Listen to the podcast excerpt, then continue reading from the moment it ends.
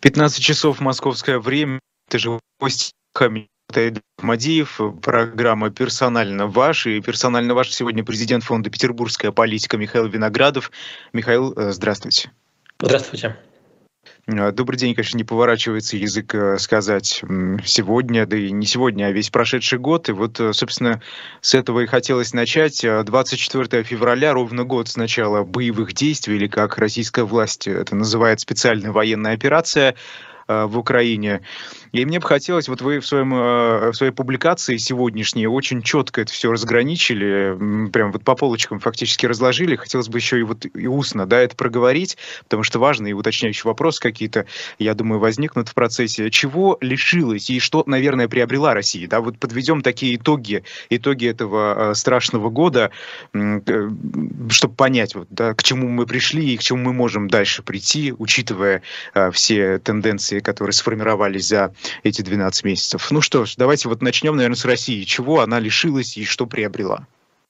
Спасибо большое, спасибо за интерес к моим постам, моему телеграм-каналу. Наверное, сложно говорить в данном случае интегрально о, о России. Существует российская сторона а, в том конфликте вооруженном, который мы видим. Наверное, а, в России по-разному прочитывают э, целеполагание, ее интересы, поэтому, наверное, корректнее говорить вот о российской военной а, стране а, в этой ситуации. Вообще есть проблема, наверное, для спикеров, в том числе вполне лояльных, как подходить к этой дате. Я посмотрел телеграм-каналы таких ключевых спикеров по этой теме, вот, и там, там порядка 15 телеграм-каналов я посмотрел, 5 человек дали публикации по годовщине. Это Дмитрий Медведев, понятно, это там Миронов, Слуцкий, Алексей Нечаев из а, «Новых людей», Игорь Стрелков. А вот. Нет, например, постов сегодня от Вячеслава Володина, от Марии Захаровой, от Андрея Турчака, от Геннадия Зюганова. Еще не вечер от Рамзана Кадырова. Но, тем не менее, это э, дата, к которой готовятся, это дата, к которой важно даже одним из первых что подчас что-то написать, владеть повесткой. А пока есть ощущение, что такой, такой оптимальной для себя интонации, как к этой дате относиться, не выработано. Ну, вспомните, когда, например, было там, 100 дней событий или какие-то еще а, там, пол полгода было желание части официальных спикеров уйти от а, а, а акцента на длительность происходящего и, наверное, само по себе затягивать сегодня стало таким довольно серьезным вызовом. Тем не менее, что российской стороне а, военной удалось из такого условно позитивного? Ну, российская сторона удерживать значительную часть подконтрольной вооруженным силам территории. Прежде всего, это то, что с, э, с юга зашли на территорию там, Херсонской, частично Запорожской областей, а вот, и то, что контролировалось а, и была расширена территория ДНР и ЛНР по состоянию на февраль. А, то есть а, территория удерживается, идет какое-то восстановление а, инфраструктуры, налаживание а, быта, борьба за лояльность а, местных жителей. А, при этом, наверное, без серьезных таких внутренних эксцессов, понятно, что происходят и диверсии, и обстрелы, но сигналов о, серьезном таком очагах выплеска социального недовольства на этих территориях почти не поступает. Хотя, естественно, ну, информация дозирована. А второе, ну, некое относительное общественное спокойствие, критики власти говорят там, об апатии, о покорности, о ощущении безысходности. Сторонники власти говорят о, о всеобщей поддержке, если не эйфории, то, по крайней мере, солидаризации, патриотическом а, подъеме. Давайте это более нейтральными терминами оперировать. А вот такой относительно общественный штиль, отчасти понятная причина была, где, где-то был и репрессивный тренд, где-то и возможность уехать из страны части недовольных и тем самым снизить градус а, внутреннего напряжения. А, в то же время, наверное, успехи российской пропаганды по вербовке а, сторонников происходящего, они оказались выше ожидаемых. И дело не в цифрах социологических опросов, к ним можно относиться достаточно по-разному, но немало в России и тех, кто солидаризируется с официальной риторикой, и тех, кто считает, что гражданин обязан болеть за собственность собственную сторону, собственную команду, и тех, кто считает, что не может себе представить а, тему военной неудачи, поражения России.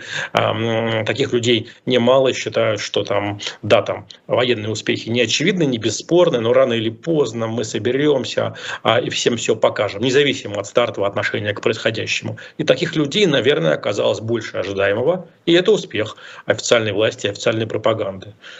Третий очевидный успех – это, в общем, достаточно высокая экономическая устойчивость. Понятно, что есть проблемы с инфляцией, там есть проблемы с ростом а, цен, но они не достигли того критического характера, который прогнозировали а, в год назад. Они произошло такой массовой а, безработицы. Естественно, есть новые вызовы, в том числе вызовы, связанные с мобилизацией, с обескровливанием части, там, а, не, не полным обескровливанием, но с сокращением экономически активного населения мужского в части территориях, особенно сельской местности местности, малых городах. Ну, опять же, сигнала о критической ситуации на отдельных предприятиях, в отраслях мы а, не получили. Ну, четвертый некий ресурс там, да, или а, относительный успех – это наличие ну, все-таки количественного ресурса вооруженных сил и возможности его подпитки. Опять можно спорить о качестве боевых действий, о качестве знаю, связи, о качестве вооружений, но все-таки наличие этого количественного э, человеческого ресурса, а, как они тяжело звучит, а оно а, сохраняет России определенное ну, преимущество или паритет, или потенциал э, ведения боевых э, действий. Ну и то, о чем мы уже отчасти упомянули, не появились какие-то мощные внутренние полюса сопротивления ни в обществе, ни в э, элитах, Понятно, что говорить там о тотальном всплеске романтизма и эйфории, мягко говоря, не приходится, но все равно вот некое ощущение бессилия у а, критиков, у скептиков, у тех, кто относится к ситуации тревожно. Это ощущение сохраняется весь год. Не случайно, если посмотреть сегодня соцсети, люди пишут там не о возможном а, а, противодействии или там о уязвимостях, а скорее рефлексируют свои состояния год назад, описывают, как они услышали новость, как, как это для них было травматично, то есть живут скорее а, в логике расковыривания собственных болячек и травм, а не в логике там а, поиска каких-то и возможностей каких-то рецептов и решений по коррекции а, ситуации. Это все, в принципе, очевидные успехи российской стороны, российской власти. Наверное, можно перейти к проблеме. Да, да, вот э, все же проблем, конечно же, возникло вместе с э, началом боевых действий очень много. Э, вот такие самые ощутимые, да, э, даже не провалы, да, вот то, к чему мы пришли, к чему пришла российская власть, э, что она потеряла за этот год. Ну, конечно, а, а, уж, не ушло, но уходит ощущение победоносности. Немало людей в России исходят из такого упрощенного прочтения истории, что Россия не начинала ни одну войну и все, ни одну войну не проигрывала говорить об исторической достоверности этих тезисов достаточно а, сложно. Тем не менее, это достаточно устойчивый стереотип, почти что скрепа для немалой части населения. И, конечно, дефицит, собственно, военных результатов для тех, кто смотрит на карту, не случайно карту не особенно показывают такому массовому а, зрителю, и у массового зрителя все это время было ощущение наступления, ощущение продвижения, а иногда ощущение, что вот-вот. А, собственно, военные результаты, они достаточно а, скромны, а с после, а, с момента с лета а, сложно вспомнить о, в принципе, серьезных военных результатах. Понятно, что там есть один, два, три города, вокруг которых, которые либо взяты под контроль, либо идут боевые действия, но все-таки ощущение такой патовой ситуации при уязвимости перед возможными наступлениями украинской стороны, это ощущение присутствует и сказывается в риторике, в том числе части таких идеологизированных мотивированных провоенных а, авторов. Конечно, стала обнаружилась а, уязвимость и в части оценки потенциала противоположной стороны. Да, Россия подошла к прошлому февралю с, успе- с э, рядом военных, успешных военных кампаний. Компания грузинская, компания крымская, ну, при некоторой размытости а, компания, э, целей и результатов кампании сирийская, а, ну и вторая чеченская война тоже в значительной степени а, сказать, не была проиграна. Можно опять спорить о конструкции, которая появилась в Чечне по, по итогам войны, но в отличие от первой чеченской войны, ощущение поражения, наверное, не возникало. Ощущения были более смешанные. Естественно, это не могло не завысить самооценку российской стороны и не привести к скептическому такому признанию брезгливому отношению к потенциалу любой а, другой страны и украинских вооруженных сил, и все-таки той украинской идентичности, которая а, вызревала эти десятилетия и скорее усилилась после а, откола ДНР и ЛНР и Крыма в 2014 году, вот эта недооценка, она а, вполне ну, очевидна. Там, да, и создание такого серьезного пророссийского полюса на неподконтрольных вооруженным силам России территории, оно по-прежнему а, затруднено. А, а, соответственно, украинская сторона, ну, а, некое такое ну, опять воодушевление говорить сложно на фоне той беды, а, тех потерь, а, с которыми сталкивается Украина, но некая такая а, моральная мобилизация, она по-прежнему присутствует и стала сюрпризом, что та украинская элита, которая жила в состоянии вечных конфликтов, вечных интриг, вечных подножек, она продемонстрировала относительное единство и способность концентрироваться не только на целях внутриклановой и межклановой борьбы и извлечения коррупционной ренты это стало сюрпризом, я думаю, и для самой украинской элиты, и для населения Украины, и для России, наверное, тоже. Третья проблема, понятно, невозможность создания каких бы то ни было международных а, коалиций. Да, есть несколько стран, которые голосуют против резолюций а ООН, страны, мягко говоря, не, либо не самые мощные, либо не самые надежные. Та же Беларусь а, очень сложно понять, там, да, она стоит плечом к плечу, плечу с а, Россией или, там, не знаю, все время, а, как Штирлиц водит гестапо за нос, уклоняясь от вовлечения а, в боевые действия, очень по-разному можно интерпретировать. А, да, сегодня есть Китай, а, который, казалось бы, а, заполняет, предъявляет предъявляет некую активность, но похоже, что скорее Китай стал заполнять внезапно возникшую э, такой вакуум э, с исчезновением на рынке главного э, торгов, торговца э, ситуации с естественным убыванием Турции в связи с землетрясением, э, ну и предстоящими выборами. И здесь, конечно, Китай на этом рынке э, продвигается все активнее, занимая турецкую нишу. Но говорить что, о том, что Россия получила поддержку со стороны э, Китая и о том, что что а, цели этих сторон, намерения а, прозрачные и существует взаимная химия, а, не приходится. А ряд тем, начиная от границ Украины и кончая ядерной возможной эскалации, оценки Москвы и Пекина по ним ну, подчас близки к полярным. Михаил, а вот да, я, я предлагаю быстренько остановиться. Да, все-таки э, Владимир Путин встретился с одним из главных э, дипломатов китайских Ван И, который прилетел в Москву. И вот он там э, достаточно четко и однозначно дал понять, что Китай вместе с Россией будет против, противостоять давлению третьих стран.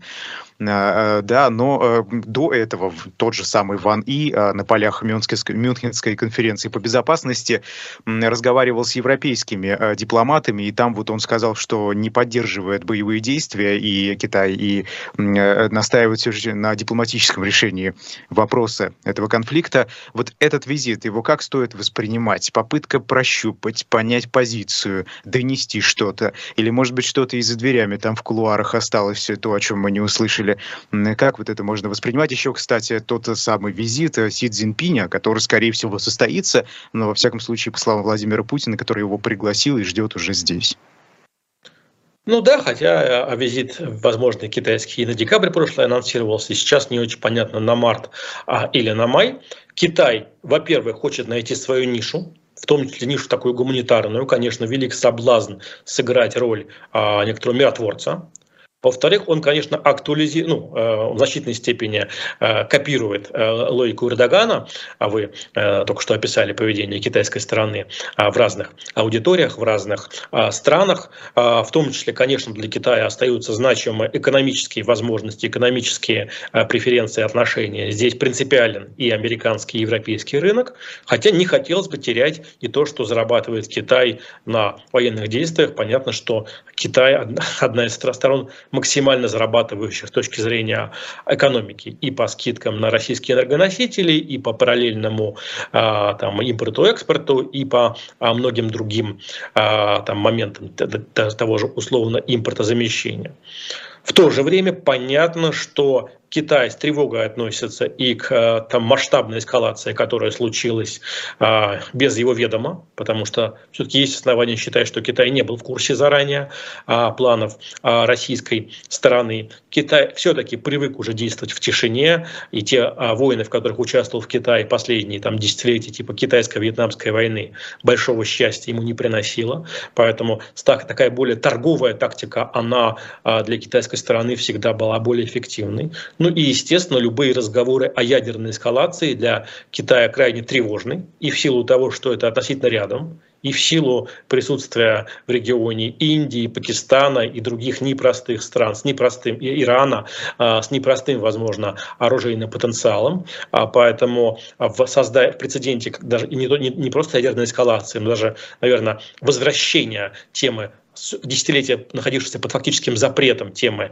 а, ядерного оружия а, в публичную, в легальную повестку, вызывают у Китая тревогу и потребность здесь градус напряженности а, принизить. А дальше, наверное, как таковых целей у Китая нет, скорее это будет маневрирование, скорее это будет ниша переговорщика, возможно ли, не знаю, ниша китайских или китайско-индийских, э, что еще сложнее себе представить, миротворческих контингентов на линии разграничения, это вопрос, который буквально в последние дни а, встал в повестку дня и на сегодня, конечно, кажется фантастическим, хотя не без а, интересным. Мотивация Китая влезать так глубоко в ситуацию тоже пока не вполне а, прозрачна. А вот, поэтому а, пока это реагирование на очевидное отсутствие посредников, на очевидное некий дефицит к некой медиации, к диалогу у всех а, сторон и попытка посмотреть, что здесь можно устроить и как здесь можно создать химию, улучшить химию отношений и с Вашингтоном, и с Брюсселем, и с Москвой. А вот э, та самая роль миротворца, она чем выгодна? Это какие-то политические очки? И в результате, если все-таки Китаю удастся как-то наставить Россию на э, нужный путь, и вот этот конфликт, э, во всяком случае, вооруженный его характер э, завершить? Ну или приостановить? Я бы сказал, что вообще Китай с одной стороны, последние десятилетия идет довольно серьезную международную экспансию, присутствует там и в Африке, и а, в а, Центральной и Южной Америке, а, и там даже ситуация в Афганистане бывает отчасти вовлечен.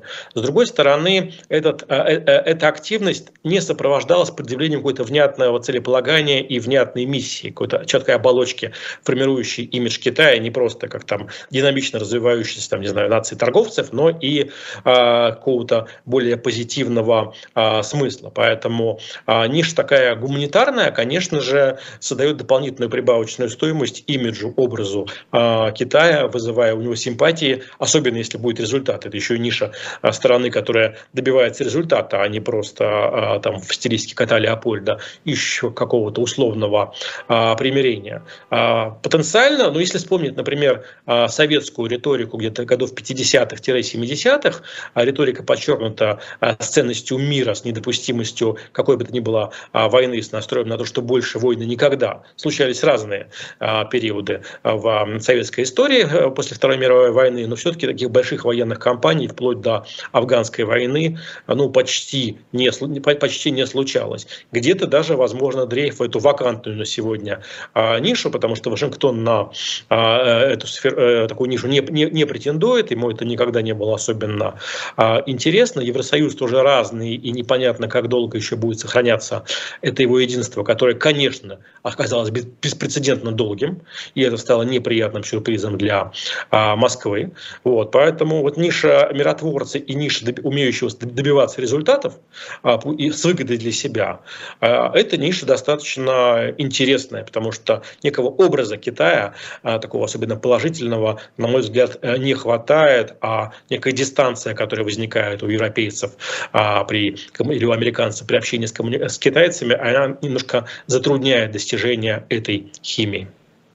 И вот э, последнее про Китай. Интересно, скажите, вот Пекину что выгоднее? Победа Украины вместе с западными странами, либо победа России, либо просто заморозки этого конфликта? Потому что вот насколько я э, это себе представляю, э, проигрыш России в этих боевых действиях, он ведь сулит и потерю для Китая какого-то партнера, на которого хоть, ну, хоть как-то когда-то можно рассчитывать в борьбе против того самого Запада, о котором вот Ван И в переговорах в Москве впервые говорил? Ну, дело в том, что э, разговоры которые шли, пошли последний год, что Россия только разминка, а цель это Китай, или что там Россия там вассал Китая сегодня и так далее. Надо сказать, такого однозначного фактического подтверждения они не получили. То есть, да, можно допускать, что а, какие-то планы Б, а, С в отношении Китая время от времени а, возникают, но какой-то такой большой а, военного какого-то оскала, исключая ситуацию тайваньскую, где Китай тоже десятилетия вполне деликатен, а, заметим а, это, и способность его относительно мирно абсорбировать и Гонконг, и Макао, она здесь как раз а, не работала, он такой имидж а, воинственности. Вот поэтому я думаю, что это упрощение, как, собственно, упрощением является модель некого коллективного Запада. Да, сегодня мы видим коллективный Запад, но тот же тезис о том, не знаю, что Запад всегда а, хотел а, России а, плохого, он натыкается на историческую реалию о том, что Запад как единое целое существует там фактически только после Второй мировой войны появился, а все истории, которые, где, в которые Россия до этого увлекались, скорее были внутриевропейские конфликты, где у России были свои союзники, свои а, противники, поэтому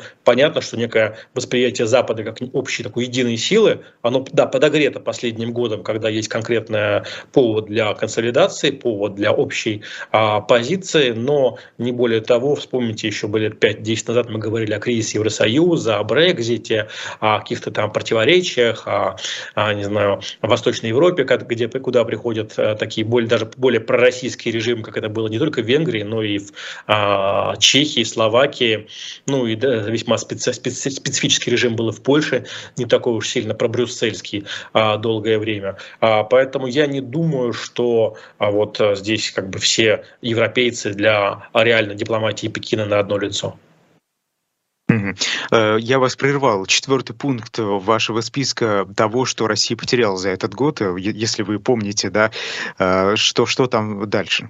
Да, я, я, я подглядываю, спасибо, что перебиваете, чтобы это не было совсем монологом а, или аудиоверсии поста. Ну, наверное, недооценка а, возможных собственных уязвимостей и того, насколько украинская сторона способна их искать и иногда находить понимая прекрасно, а, имея общий в значительной степени бэкграунд, понимая особенности психологии, понимая особенности и специфику а, вооруженных сил, их целеполагания, их системы отчетности, их а, соотношение, э, балансирование между результатами и их имитацией. Вот. И та история, которая была с тем же Крымским мостом, который казался неуязвимым ни с, ни с воздуха, ни с воды, ни откуда-то еще, или в значительной степени нейтрализации Черноморского флота, которая случилась после неупоминаемых официально, но тоже трагических а, событий а, с а, крейсером «Москва», они, конечно, показали, что вот поиск уязвимости, довольно, как, не знаю, в мире, мире компьютеров или хакеров, когда хакеров собирают и говорят, найдите уязвимости у наших программ, вот, это вполне системная работа по защите информации, вот того, что украинская сторона готова так всерьез эти уязвимости искать, это стало сюрпризом. И, собственно, то, что западная западная страна в целом существенно а, повысила внимание к происходящему в России. Еще год или два назад публикации там, мировой, американской, европейской прессы о России были весьма поверхностные, весьма а, наивные, весьма так, идеологичные. Вот. И то предъявление подчас инсайдерской информации, то внимание, с которым э, сегодня относятся а, даже официально публичные источники, публичные медиа а, западные, а, которые стали различать много нюансов, много, много фамилий, а все меньше как бы, ну, штампы идеологически они неизбежны, но тем не менее все к ним не сводится. Это следствие достаточно серьезного нарастания экспертизы и поиска уязвимостей у э, российской стороны в то время как России по-прежнему сложно искать уязвимости Украины.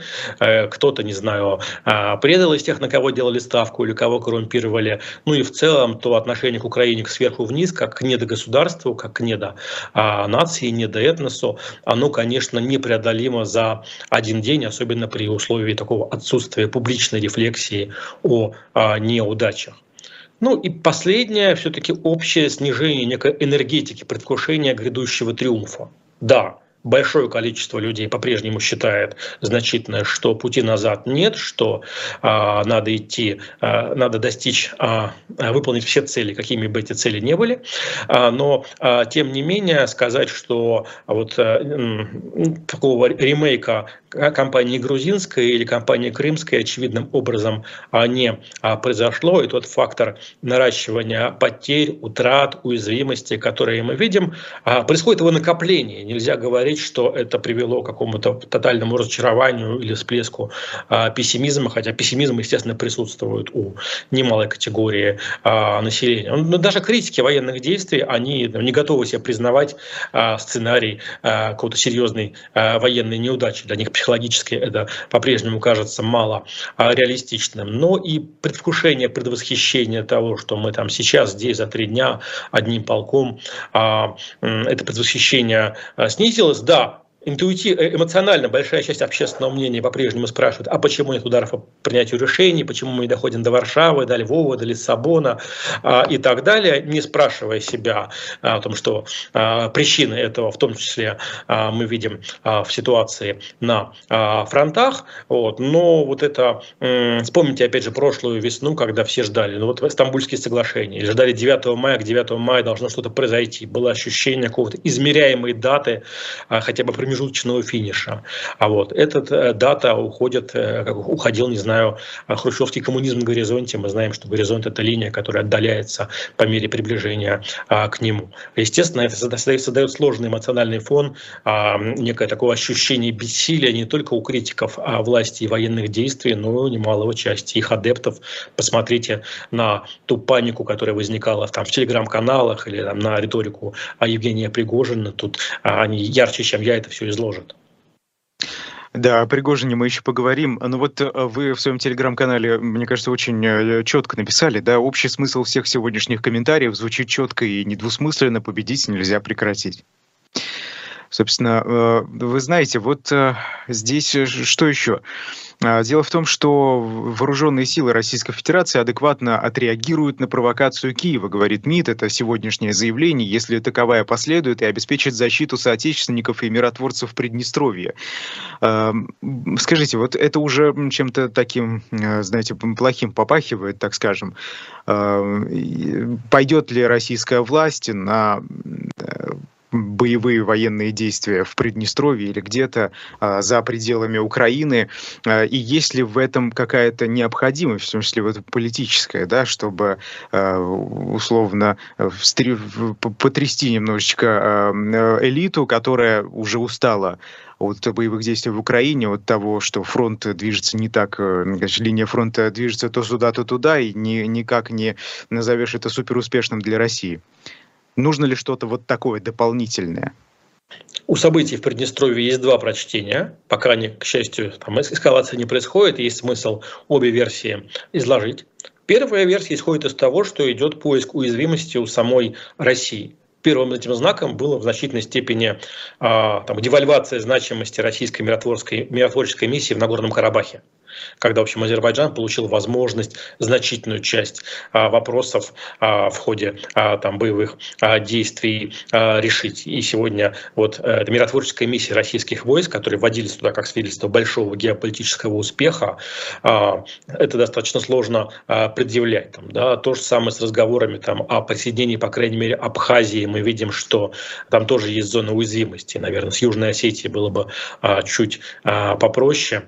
Вот. И некая инвентаризация инвентаризация того а, а, наследства некой борьбы за влияние России на постсоветском пространстве, которое сегодня не в приоритете, такая инвентаризация и поиск уязвимости действительно возможны, и Приднестровье здесь потенциально а, удобная мишень, тем более, что, я так понимаю, контингент российский там насчитывает 2000 военнослужащих, преимущественно местных жителей, насколько мне известно, хотя и с российскими паспортами.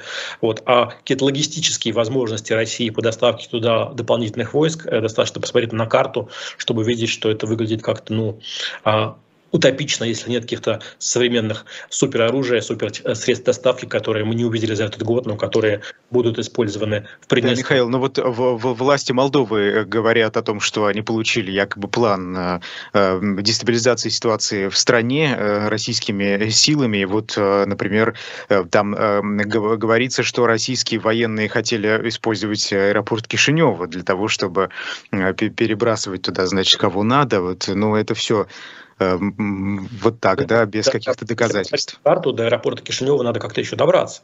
Это в России нет общей границы с, Молдовой, а, и это выглядит ну, достаточно смело. Так, вот. Есть вторая точка зрения о том, что, собственно, действительно российская сторона ведет эскалацию, как и в случае Беларуси, возможно, попытки под чужим флагом имитации нападения украинских войск на Беларуси, э, на белорусских. Также, также, также и здесь такая точка зрения а, звучит из уст официального Киева, по крайней мере. А вот, хотя, конечно, но это бы выглядело таким вроде повышением ставок, а вроде и с отвлечением внимания от э, некого дефицита достижений на других э, фронтах. Потому что если все-таки мы видим э, там боевые действия около одного, э, вокруг одного небольшого города идут в течение полугода, то открытие еще одного такого дополнительного фронта, оно, естественно, создает риски э, так, расконцентрации. И не всегда этот мировой пожар, он э, э, легок э, в администрировании. Посмотрите, недавно появились оценки, что одним из факторов вывода э, американских войск из Ирака и Афганистана было ощущение того, что американская армия начинает постепенно кончаться, а, и поэтому, несмотря на не самый удачный имидж и оформление вывода американских войск и оттуда, и оттуда, а, все-таки а, там и из Ирака и Афганистана пришлось уйти, поэтому направление значительных каких-то военных ресурсов на Приднестровский, почти заморский такой для России фронт, оно, естественно, чревато уязвимым появлением других уязвимостей. Да, прежде чем мы э, перейдем все-таки к внутренней политике и э, поговорим про регионы, э, прервемся буквально на минуту на рекламу. На shop.diletant.media появилась прекрасная книга, просто замечательно. Я, я считаю, что она там есть, ее можно сейчас заказать куда угодно, или если вы живете в России, в любой город, если даже вы живете в Украине, да, как-то туда эти книги все же доставляются каким-то непонятным для меня путем. Книга называется «Декабрь 91-го. Моя позиция». Это первая книга, написанная Горбачевым после ухода с поста президента СССР зимой 92-го, а, вышла в свет она в июне 92-го на основе документов и публикаций второй половины 91 -го года. А некоторые, кстати, нигде не публиковались до этого. А, Горбачев объясняет свое отношение к процессам, приведшим к распаду единого государства, описывает борьбу за сохранение преобразованного союза. Книга дает ценнейшие исторические свидетельства о недавнем прошлом нашей страны и содержит многие сбывшиеся есть предостережения, в том числе по, по вопросу об отношениях Украины и России, кстати, да, это очень актуально. А второе издание подготовлено Горбачев фондом и издательством «Весь мир» осенью 22-го, и, собственно, эту книгу вы сейчас можете заказать, пока она есть в наличии, на shop.diletant.media, декабрь 91-го, моя позиция э, Горбачев. Ну что ж, э, продолжим. Мы с вами сегодня говорили о публикациях э, российских функционеров, вот сегодняшних, и вы обратили внимание, что некоторые из них не опубликовали ничего. А, вот скажите, о чем это может вообще говорить? Мы видим эту немного изменившуюся риторику, да, вот совсем недавно глава Чечни Рамзан Кадыров, а, кажется, вчера даже, да, он опубликовал эм, пост о событиях э, сталинского периода, о репрессиях в отношении чеченского народа. Э, мы все с вами помним те страшные времена, и вот Рамзан Кадыров об этих временах напомнил, и это, не, это сильно отличается от э, публикаций других российских чиновников и политиков, там в основном поздравляли с 23 февраля, а вот тут такое. О чем это может говорить? О как нарушении консолидации политической элиты. поста Кадырова я бы не, не стал искать здесь смыслов. Для чеченского народа дата 23 февраля ну, по трагичности соизмерима с 24 февраля для украинской, для украинской страны. А, это дата начала массовой депортации. И ежегодно чеченские власти а, большое внимание этим событиям уделяют и всегда немножко контрастируют с таким лакированным образом а, времен и Сталина, и Второй мировой войны, который подается в официальной пропаганде. Здесь нет смысла искать какой какой-то а, разлом. Что же касается некого дефицита интонации, который мы видим при оформлении а, годовщины 24 февраля, он в чем-то ожидаем, а в чем-то следствие событий прошедшей недели. Потому что мы видели, что а, при всей экстремальности происходящих событий российская элита, по сути, дважды мобилизовывалась, где-то на стыке февраля и марта прошлого года и сентября-октября прошлого года.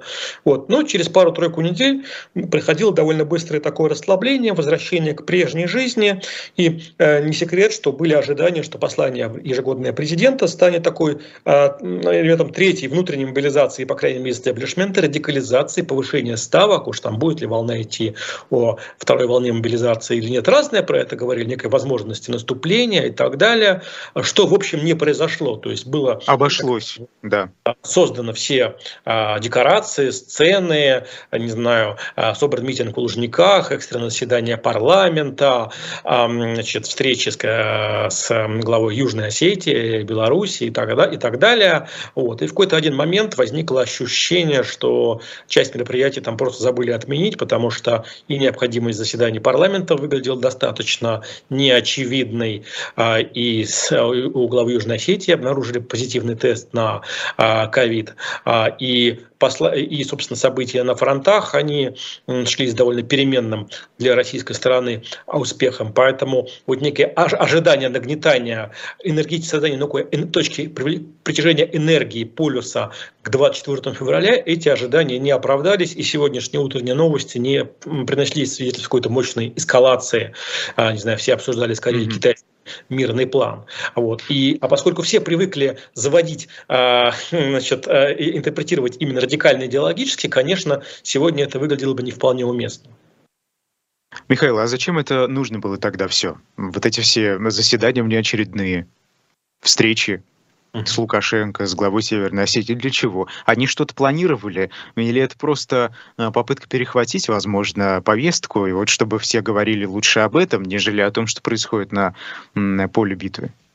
Ну, с одной стороны, здесь есть элемент традиции, потому что каждый год ожидания от послания президента, они оказываются гораздо масштабнее, серьезнее, а, чем, собственно, сам текст послания, который а, всегда достаточно объемен, консервативен, в чем-то эклектичен, а, там в нем могут быть фишки, может не быть, но такими историческими, поворотными послания президента в истории становились довольно редко, хотя такое и бывало. С другой стороны, в признаке того, что некая драматургия готовилась, то ли, не знаю, под какое-то военное наступление, то ли под, а, не знаю, испытание а, очередных ракет и так далее, а, такие предположения, ну, возможно, были. По каким-то причинам этот сценарий как бы либо был отменен, либо оказался неприоритетным, не был выбран из числа других сценариев, либо там действительно не возникло некой, некой эмоции, энергии, креатива, который позволил бы обозначить возвращение возвращения инициативы к российской стороне.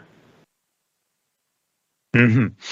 Хорошо. Эм, э, что касается экстремального темпа мобилизации чиновников региональных, да, и вот вы в своем телеграм-канале как раз пишете, что главным лейтмотивом откликов стало обошлось на послание президента э, Путина. А готовы ли сегодня регионы к очередной мобилизации вот с переходом к экстремальному темпу, если такая случится, или мы с вами увидим реакцию не ту, которую видели до этого, и эм, эм, ну вот совсем они расслаблены и уже устали, и все пойдет не так, как вот будет поставлено федеральным центром, возможно. В рамках любого эксперимента итоги его определяются по итогам эксперимента.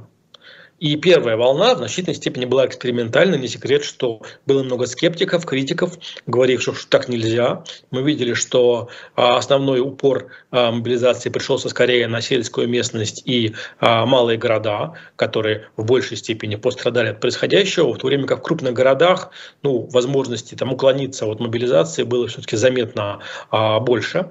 Поэтому в данном случае это эксперимент. Вроде бы та волна тревожности, которая была у осенью она стала у населения она стала слабее, элементы некого принятия или даже солидаризации с происходящим, они присутствуют, хотя сложно оценивать их масштаб, так как, э, потому что любые данные количественной социологии, они, конечно, а, очень условны.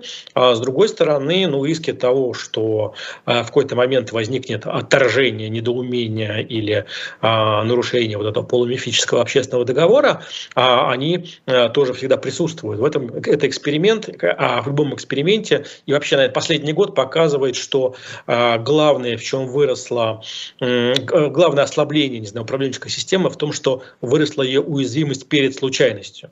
Да, случайности подчас не происходят, но иногда неприятные там сюрпризы, как с тем же ну, Крымским мостом или, или чем-то еще, оказываются более чувствительными, более болезненными, чем а, предполагали. Вот. С первой волны мобилизации прошло легче, чем, э, наверное, собственная власть отчасти э, для себя ожидала. Но извлечены ли из нее из этого уроки и, в принципе, готовы ли э, военная машина к интеграции еще части большого количества, десятин, сотен тысяч мобилизованных, это тоже вопрос, твердого ответа на который не знает, я думаю, ни политическое, ни военное руководство.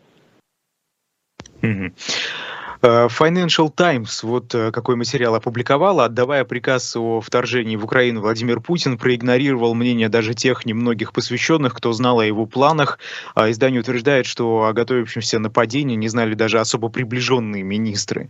Скажите, Михаил, вы э, и фонд «Петербургская политика» постоянно мониторите высказывания губернаторов, да, их действия и так далее, и среди них, среди даже региональных некоторых функционеров есть достаточно приближенные к к федеральному центру люди. Наблюдали ли вы симптомы внезапности, вот, скажем, на лице этих самых приближенных, или подготовка велась и масштабно достаточно давно, это было заметно, вот, например, в партии «Яблоко» именно а, об этом говорят, что симптомы были. И, пожалуйста, «Яблоко» предупреждало о таком, но никто якобы не слушал.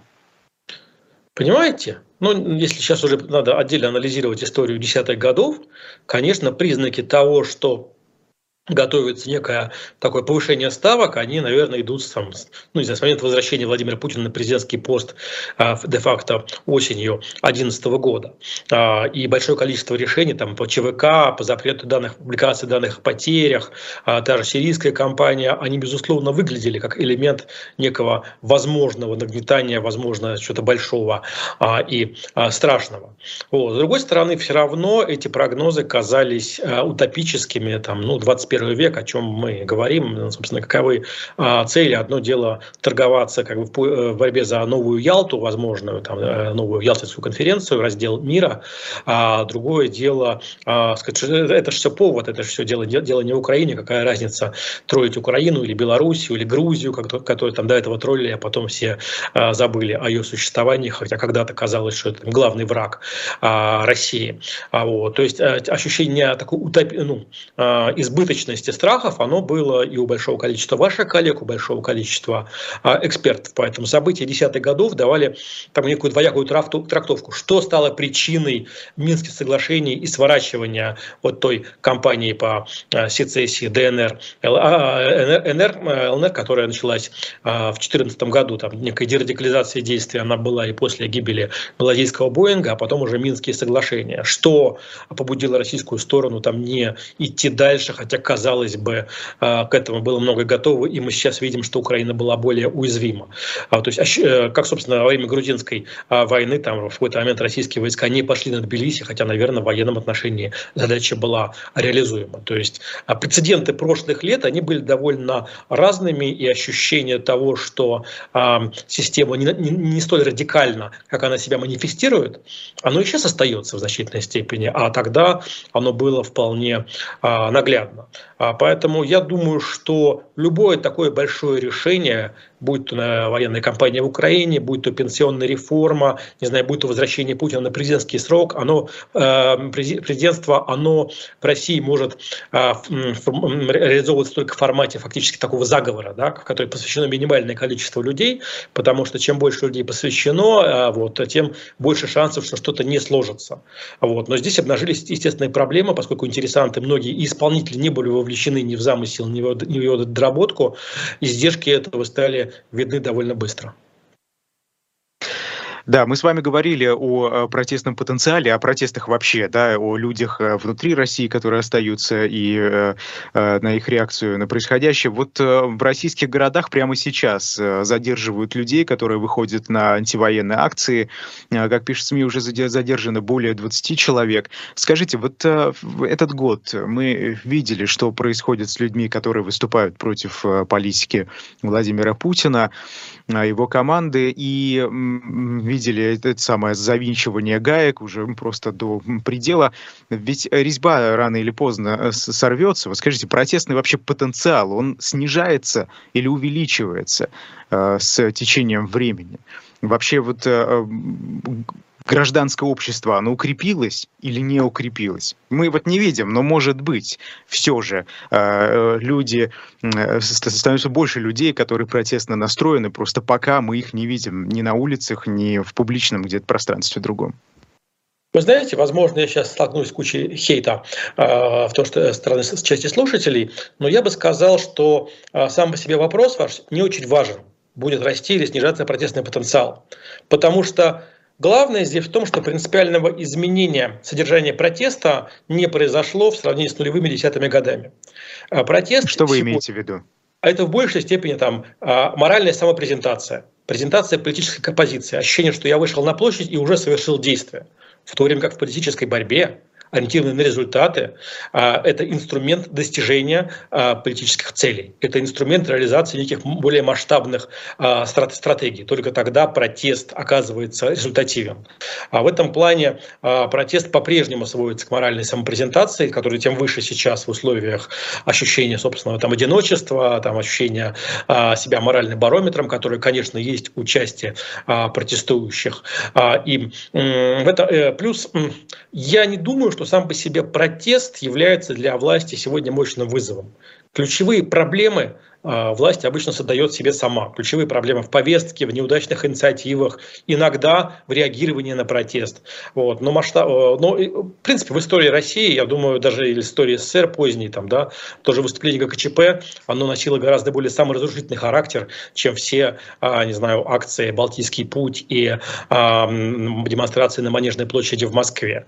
А там проблема власти скорее в том, что она, ключевое слово сегодня разговора, уязвимость, да, остается уязвимой Э, для собственных а, ошибок. А протест пока остается в большей степени а, фоном ощущения политической субъектности, которое, казалось бы, назревало на стыке 11-12 годов. Оно и с тех пор в значительной степени оказалось расшатано, и а, извлечение уроков из неудач прошлого протеста не произошло, но в том числе в силу того, что извлекать их почти некому осталось. А вот недавно Алексей Навальный опубликовал 15 пунктов э, о том, какой должна быть Россия будущего. Вот этот, этот политический жест, что ли, он важен? Вот в отличие от тех протестов, о которых мы сейчас говорили. Ну, в целом с этой инициативой Навальному удалось вернуть, вернуться в повестку дня, потому что все время присутствовать в повестке дня только в качестве объекта э, каких-то странных, э, странного буллинга, э, который мы видим, возможно, со стороны системы исполнения наказаний. Ну, тоже не самая выигрышная позиция, она дает резонанс, в том числе мировой, вот, но не более того, поэтому ощущение, что он и, находясь там, записывает ходы, оно, конечно, достаточно важно. Другое дело, что это не, не, не схема прекрасной России будущего. Я думаю, что красивый тезис, заявленный Алексеем, никогда не получал развития, и мощного такого магнита мечты о вот этой России будущего в России не возникало, как, не знаю, когда-то мечты дожить до 21 века. Такой картинки у Алексея Навального не получалось, и сегодня это в значительной степени реаги- э, схема скорее выхода из настоящего, нежели формирования какого-то принципиально нового образа будущего. Сегодня это скорее вот борьба а, с а, текущими а, вызовами, тревогами, а, там, разруш, э, разрушениями, ущербами а, последнего а, года. В этом плане документ вполне попадает в повестку и э, вполне органично смотрелся в условиях годовщины боевых действий. А почему его план, э, я так понимаю, вы считаете его нереализуемым или что? Я напомню, Навальный, как, кстати, Ходорковский, предлагают э, э, устройство России будущего как федеративной парламентской республики и так далее. Это возможно вообще в наших условиях? Ну, вообще это, это скучно, мне кажется, это не отвечает на, на главные вопросы. А вот. Потому что федерализма тоже есть свои преимущества, свои недостатки. Это долгий разговор, который сейчас выглядит не очень своевременным и а, уместным. Все-таки Алексей Навальный э, в лучшие моменты умеет заинтересовывать не только сторонников, умеет э, увлекать и критиков, и лоялистов, и аполитичных людей. Э, и те же его фильмы, там, которые э, наиболее резонансные, они, конечно, цепляли самую разную аудиторию. Здесь скорее Навальный оставался в нише, вот, э, в нише собственных сторонников, ну и в чем-то мирового общественного мнения, и какой-то особенно экспансии э, не предпринимал. С другой стороны, э, сложно его в этом как-то упрекать. Понятно, что его возможности э, крайне ограничены. И это одна из, собственно, одна из задач репрессий в отношении Навального была его возможности э, свести до нуля. Вот, кстати, о регионах и Алексее Навальном. Законодательное собрание Новосибирской области утвердило законопроект, который отменяет прямые выборы э, мэра города и там Наукограда, который рядом находится. А, и вот, как заявили авторы документа, он, он принят с целью повысить эффективность работы органов местного самоуправления. Звучит это, конечно, как э, какой-то плохой каламбур. А в чем истинная цель? Ну почему, кстати, здесь Навальный? Да, вот я напомню, соратник э, Навального Сергей Бойко занял второе место на выборах мэра в 2019 году, и в целом там команда Навального достаточно сильная. Мы помним эту самую кампанию, когда многие сторонники Навального устремились в Новосибирск на эти самые выборы мэра, и у них э, много всего получилось. И, э, ну, и все, в местную думу тоже. Сказано, первое место и большинство в Думе они не взяли. Но на самом деле в Новосибирске мэром был и на выборах мэра а в 2014 году сразу после а, Крыма победил коммунист Анатолий Локоть, который в 2014 году победил единоросса. А вот, поэтому это регион с мэром коммунистом. А, просто не все, ну, город, вернее. А, не, ну, не уверен, что все слушатели так внимательно следили, поэтому разъясняю. Понимаете, есть, безусловно, настрой на то, чтобы минимизировать избирательные кампании, минимизировать число прямых выборов, особенно должностных лиц, губерна, ну, мэров, иногда и глав регионов, хотя формально губернаторские выборы в большинстве регионов России остаются, и встроить всех в такую а, вертикаль. Здесь сюрпризов нет, там то выборы мэра Томска только что а, отменили, и ну, очень мало осталось городов, где они есть. Э, здесь скорее политическая коллизия была в том, как раз это же проходило а, на фоне встречи Владимира Путина и Геннадия Зюганова, на фоне вопроса о том, что КПРФ получила в обмен на такое растворение а, в официальной повестке последнего а, года. А, там до этого коммунисты потеряли а, Иркутскую область, а сейчас а, сливается, так сказать, Новосибирск. Не факт, что удастся удержать своего главой республики в Хакасии Валентина Коновалова, хотя ясности здесь а, нет. Понятно, что КПРФ остаются а, собственные как бы губернаторы в Ульяновской области, в Орловской областях. Но, собственно, а, выторговал ли что-то Зюганов в ходе разговора с Путиным, потому что это важный ресурс, сама встреча, они не так часто проходят. Ну символически важно показать, что власть как-то платит по счетам за поддержку. Да? Или же власть не считает себя перед коммунистами чем-то обязанным, деваться, сказать, вам деваться было некуда, раз народная война, все как один, куда вы а, денетесь. Поэтому, наверное, интрига вокруг Новосибирска еще связана с тем, а, сохраняются ли между властью и КПРФ взаимные обязательства, вот, либо это такая а, поддержка коммунистов, офици... коммунистам официальной повестки носит такой все более волонтерский характер. А чего боятся э, федеральные власти? Ведь э, КПРФ сейчас э, полностью практически поддерживает и боевые действия в Украине, вот эти ключевые вопросы политики и внешней, и внутренней Владимира Путина. Разве коммунисты во власти в регионах, тем более, они чем-то страшны?